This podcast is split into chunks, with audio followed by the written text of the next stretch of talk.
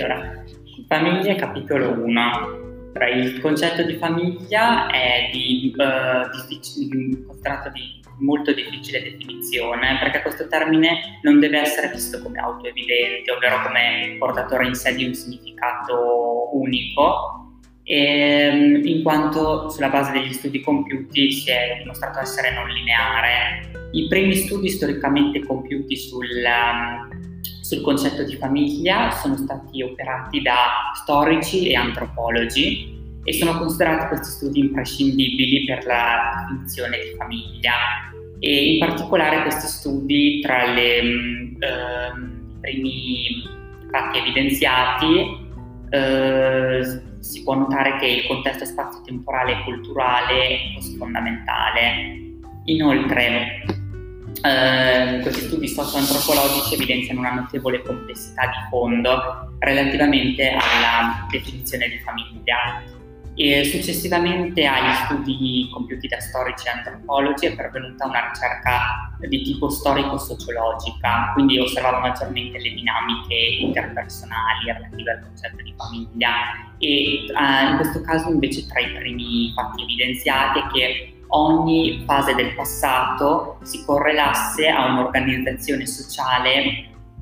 eh, di conseguenza a un diverso tipo di famiglia a seconda dell'organizzazione sociale considerata, e sempre come conseguenza di questo ogni diversità, si può definire così, si collega a un contesto sociale diverso, però a un singolo contesto corrispondono comunque tanti tipi di famiglia, e questo porta al concetto di eterogeneità, che è eh, anch'esso fondamentale per la definizione di famiglia.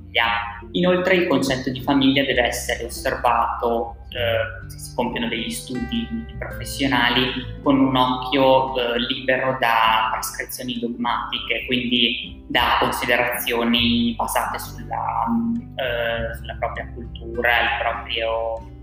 il proprio bagaglio culturale. E per elencare i princip- le principali tipologie di famiglia che gli studiosi dell'epoca osservarono, si possono trovare le famiglie composte da un solo genitore e i figli, le coppie senza figli, ehm, le famiglie che non sono legate da rapporti coniugali, quindi per esempio fratelli e sorelle che abitano insieme, oppure famiglie multiple, quindi più famiglie diverse che convivono. Poi famiglie ricostituite o ricomposte, cioè famiglie composte da persone divorziate e poi risposate, e poi famiglie unipersonali o solitarie, cioè famiglie composte da un unico, da un'unica persona, da un unico componente. E, in, eh, per concludere il discorso sulla ricerca storico-sociologica, questa ricerca appunto evidenziò che non, sempre tornando al discorso che non ci sono criteri universali di analisi, e in particolare che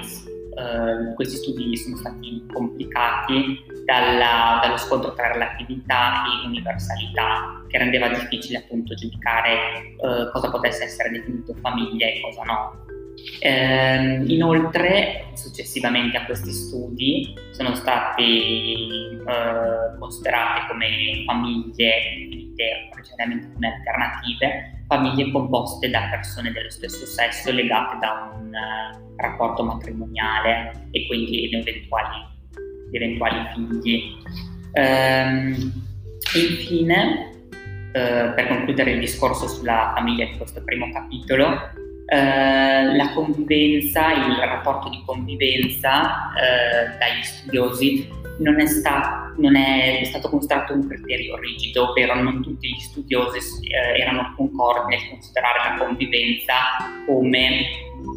ehm, come famiglia, come legato al concetto di famiglia. Inoltre non tutti gli studiosi a tutt'oggi concordano sul considerare le forme di famiglia alternative delle effettive forme di famiglia. Infine lo studioso Walsh affermò che eh, non si possono ignorare eh, relativamente agli studi sulla famiglia le famiglie che sono separate da grandi distanze, quindi famiglie che non abitano fisicamente insieme, eh, e mh, famiglie definite come elettive, ovvero che non presentano legami di sangue, ma legami di aiuto e di sostegno reciproco che si, most- si dimostrano più forti degli stessi legami di sangue.